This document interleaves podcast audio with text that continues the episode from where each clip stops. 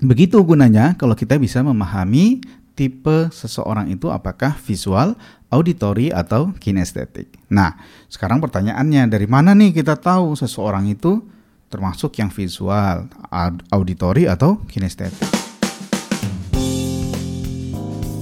Assalamualaikum warahmatullahi wabarakatuh. Salam sejahtera teman-teman sekalian. Kita ketemu lagi dalam serial podcast Ngopi Ngobrolin inspirasi bersama saya Teddy Sitepu. Ya, teman-teman sekalian, hari ini saya ingin sharing tentang bagaimana cara mengenali seseorang apakah dia termasuk tipe visual, auditory atau kinestetik. Ya, di posting yang lalu kita sudah bahas ada tiga tipe sistem representasional ya atau bahasa Inggrisnya representation system yaitu sistem visual, sistem auditory dan kinestetik. Ya, mengulang sedikit, sistem visual adalah cara kita merekam informasi dari dunia sekitar kita kemudian kita letakkan di otak kita dalam bentuk gambar atau film. Jadi seperti visual. Nah, kalau auditory kita mengambil informasi dari dunia sekitar kita, kemudian kita masukkan dalam otak, kita rekam, kita simpan dalam bentuk suara-suara. Ya. Dan yang ketiga, kinestetik, kita rekam, kita simpan ya informasi dari lingkungan kita menjadi informasi yang terekam di kepala kita sebagai bentuk-bentuk perasaan. Dan setiap orang ya, saya dan teman-teman sekalian itu punya sistem yang jadi favorit atau disebut juga dengan preferensi atau bisa juga disebut dengan sistem representasi yang dominan ya. Jadi yang mana nih? Apakah lebih seneng uh, dengan sistem visual, dengan auditori atau dengan kinestetik? Ya, nggak ada yang benar, nggak ada yang salah. Ya, yang yang berbeda hanyalah cara kita memahami, kemudian merekam informasi itu dan menjelaskannya kembali kepada orang lain. Itu aja yang beda. Ya. Dan tentu masing-masing punya manfaat, punya uh, tempat atau saat yang tepat untuk digunakan ya.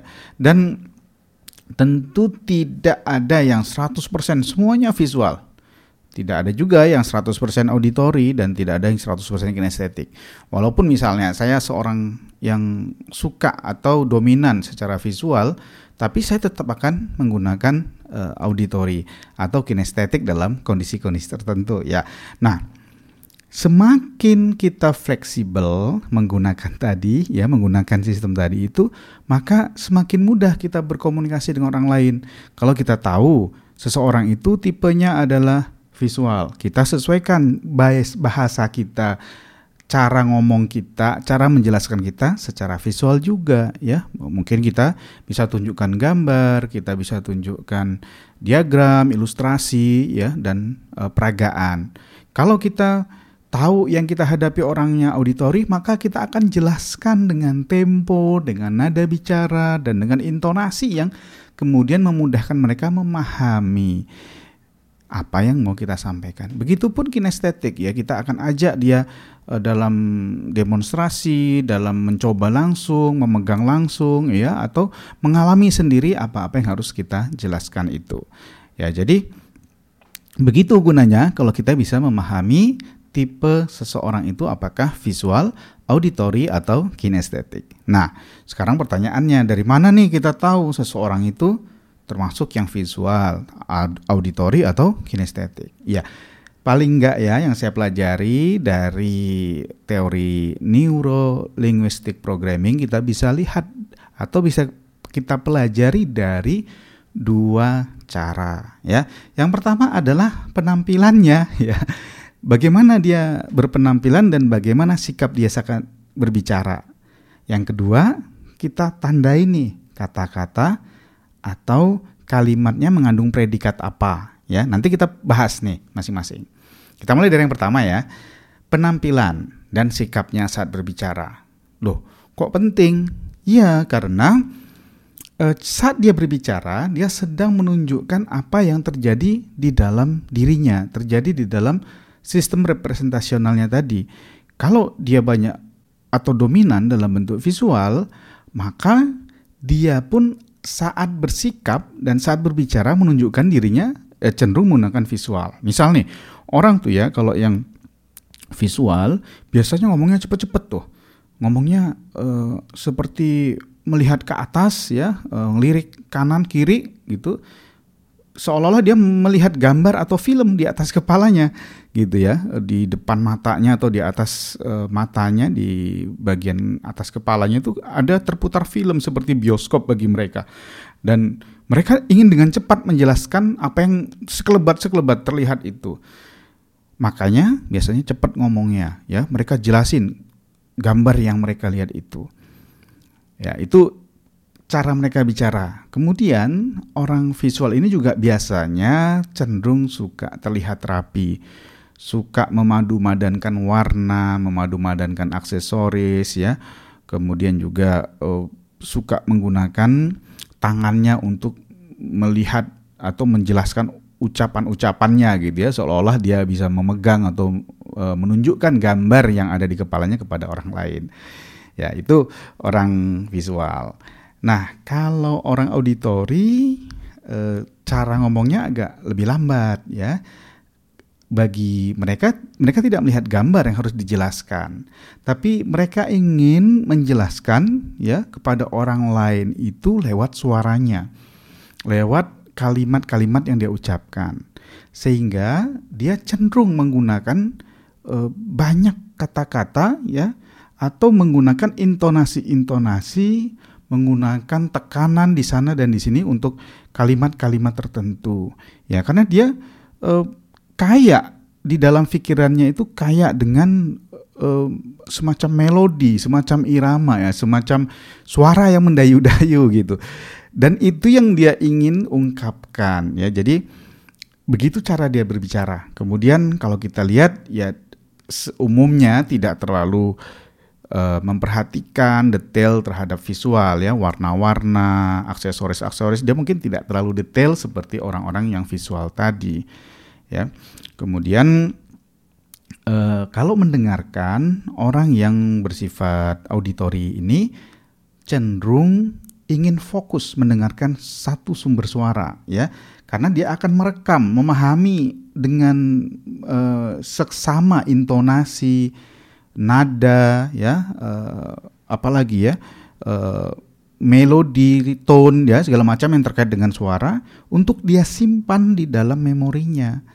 Nah makanya kalau ada yang berisik atau ada yang mengganggu suara yang mau didengarnya dia biasanya nggak suka tuh dia bilang eh tolong tolong diam diam tolong diam gitu. Nah atau dia kemudian cenderung menyodorkan kepala atau arah eh, telinganya kiri atau kanan untuk mendengarkan orang yang berbicara. Nah, itu sebagai contoh atau ciri-ciri orang yang uh, cenderung menggunakan auditorinya. Oke ya, itu tadi dua. Sekarang yang ketiga kinestetik. Kinestetik ini cenderung memperhatikan perasaan mereka ya. Ketika mereka berbicara biasanya lebih lambat lagi dibanding orang auditori. Jadi dia berbicara lebih lambat karena dia selalu mengakses memori perasaannya, feelingnya, dia akan kembali merujuk pada feelingnya. Apa yang dia rasakan saat merekam atau saat uh, memahami sesuatu, feelingnya uh, dia cek. Terasa benar nggak? Bagaimana perasaannya? Apa yang harus dia sampaikan? Perasaan apa yang harus dia ungkapkan gitu ya. ya jadi orang kinestetik ini nanti cenderung berbicaranya akan lebih lambat ya Begitupun saat dia mendengar, dia tidak ingin uh, terlalu cepat-cepat gitu. Seperti orang visual tadi, dia ingin memahami dan merasakan apa yang dikatakan orang lain. Gitu. Jadi uh, orang-orang kinestetik tuh ya akan terlihat lebih uh, merasa, lebih perasa ya di di dalam berbicara akan sering melihat ke arah hatinya ya mereka lakukan itu untuk mengambil informasi dari perasaannya atau mengkonsultasikan apa yang mau diomongkannya dengan perasaannya. Nah, jadi tadi ya kalau kita sudah tahu ciri-cirinya, kalau kita nggak pahami dan kita ngomong yang ngasal saja, maka bisa membuat stres lawan bicara kita. Contohnya, kalau kita orang visual, terus ketemu dengan orang kinestetik, kita orang visual akan cenderung tadi bicaranya cepat-cepat kan? Wah, kita pengen jelasin secepat mungkin gitu kepada kepada orang kinestetik ya, kepada lawan bicara kita. Kita ingin menjelaskan gambar yang ada di kepala kita gitu. Sementara orang kinestetik dia perlu proses ya, dia perlu memproses setiap kata itu eh, dia bandingkan dengan perasaannya, dia cek dengan perasaannya ya, dia perlu mencerna dengan lebih seksama. Ya, maka sulit ketemu nih ya ketika kita memaksakan diri untuk berbicara secara visual kepada orang kinestetik. Sebaliknya gitu juga, kalau orang kinestetik bicara, dia akan perlahan, dia seksama, maka eh, buat orang yang mendengar, yang orang visual ini nggak sabar, ya apa sih yang mau diomongin? Lu ngomong apa sih? Ya bisa jelas nggak? Lebih cepat nggak? ya, eh, lu mau jelasin apa? Apa yang mau lu gambarkan gitu? Nah itu orang visual ya, kalau mendengar orang kinestetik. Sekali lagi ya, jadi kalau kita sudah paham uh, cara ya uh, bagaimana mereka masing-masing tipe ini berbicara, kita bisa menyesuaikan diri. Selanjutnya tadi ya, uh, cara pertama kita tahu seseorang itu tipe visual, auditory atau kinestetik dengan memperhatikan penampilannya dan cara mereka bicara. Yang kedua adalah dengan memperhatikan kata yang menjadi predikat dalam kalimatnya. Tahu kan ya predikat ya. E, kalau dalam bahasa Indonesia kan kita ada punya bagian kata yang berupa subjek, predikat, dan objek. Predikat inilah cara kita menjelaskan yang ada di dalam pikiran kita. Ya, jadi menjelaskan apa yang mau kita obrolin nih gitu. Jadi predikat ini menunjukkan cara berpikir kita juga. Orang visual itu akan banyak menggunakan kata-kata seperti melukiskan, gambaran, bayangan, terlihat, cerah ya. Ini masih kabur nih masalahnya gitu ya. Dia akan menggunakan kalimat-kalimat atau kata-kata yang seperti itu. Kalau orang visual akan banyak menyebutkan kata-kata suara ya membisikkan teriak merdu terdengar mendengar ya. Jadi seperti itu kata-kata yang banyak mereka gunakan. Dan orang kinestetik itu akan banyak menyebutkan kata-kata halus ya seperti hangat eh, rasanya, perasaan bisa dipegang ya. E, bagaimana feelingnya? Nah gitu. Jadi itu kata-kata predikat yang digunakan orang-orang kinestetik. Sekali lagi ya nggak ada yang murni 100% orang kinestetik nggak ada yang murni 100% orang visual dan nggak ada yang 100% yang auditori. Campuran lah di antara mereka. Dan semakin kita bisa belajar e, mendalami teknik-teknik ini kita juga akan bisa menggunakan berbagai cara tadi ya, menggunakan menyesuaikan model komunikasi kita dengan orang yang kita hadapi. Ya, kalau kita hadapi orang kinestetik ya ayo di uh, apa kalimat kita itu lebih dipilih, lebih seksama dan mencerminkan perasaan-perasaan. Ya. Jadi mematchingkan istilahnya apa yang uh, ingin kita sampaikan sesuai dengan uh, orang yang kita hadapi. Nah, tadi kalau kita sudah uh, memahami ini apa gunanya gitu ya. Memang kalau udah tahu dia kinestetik, kita bisa menyesuaikan terus gunanya apa? Wah, banyak banget nih gunanya. Ya, gunanya kita tahu tipe orang-orang itu satu yang paling penting pasti menyesuaikan diri untuk berkomunikasi dengan lebih lancar Ya, kalau di bidang pendidikan kita bisa tahu nih cara ngajarin anak yang visual gimana. Ya, kasih gambaran, kasih ilustrasi, ya kasih bagan, ya begitu. Kalau orang auditori ya banyakin jelasin, beri penjelasan ya. Eh, eh, dia disuruh mengulang lagi kalimatnya, disuruh eh, menghafalkan dengan lisan, ya itu orang auditori. Kalau orang kinestetik suruh dia praktekin, suruh dia megang langsung, suruh dia jalankan secara langsung apa yang menjadi pelajarannya. Nah itu di bidang pelajaran. Kalau dibilang penjualan penting banget juga ya. E, kalau di penjualan kita mau menjelaskan suatu barang atau suatu produk nih kepada seseorang, kita bisa mengilustrasikannya, menyesuaikan dengan tipe apa dia gitu ya. Kita kalau mau menggambarkan secara visual ya tepatnya untuk orang visual. Nanti Pak di sebelah sana akan ada warna begini, akan ada bangunan begini. Nah kita uh, gambarkan itu. Ada lagi yang orang auditori ya tentu kita sesuaikan dengan menjelaskan bahwa di sini tenang, di sini uh, suaranya nyaman, di sini Bapak bisa uh, lebih mendengarkan uh, suara-suara burung, ya suara-suara alam dan seterusnya. Sesuatu yang terkait dengan suara atau audio.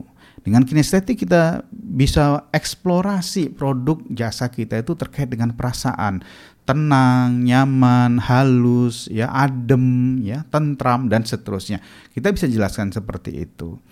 Di bidang bisnis, di bidang kepemimpinan, ya ini semua bisa kita gunakan. Kalau kita sudah paham bagaimana cara berkomunikasi baik secara visual, auditori maupun kinestetik. Nah, untuk tips lebih banyak lagi teman-teman boleh buka website saya di teddy.sitepu.com ya. T E D Y sitepu.com. Linknya ada di bawah di bawah note dari podcast ini saya uh, cantumkan di situ dan teman-teman bisa mengeksplor lebih banyak lagi teori-teori, tips-tips ya untuk menjadi pribadi yang lebih baik, menjadi pribadi yang antusias, bermindset positif ya dan banyak lagi teknik-teknik menghilangkan fobia, menghilangkan trauma, membuang kenangan buruk di masa lalu, atau membuang program negatif di subconscious mind-nya, di alam, di pikiran bawah sadarnya yang sering membawa masalah buat kita. Teman-teman bisa temukan di website saya, teddysitepu.com. Oke, sampai di sini dulu materi sharing ngobrolin inspirasi pada hari ini. Kita ketemu lagi di sesi yang akan datang. Sampai ketemu. Assalamualaikum warahmatullahi wabarakatuh.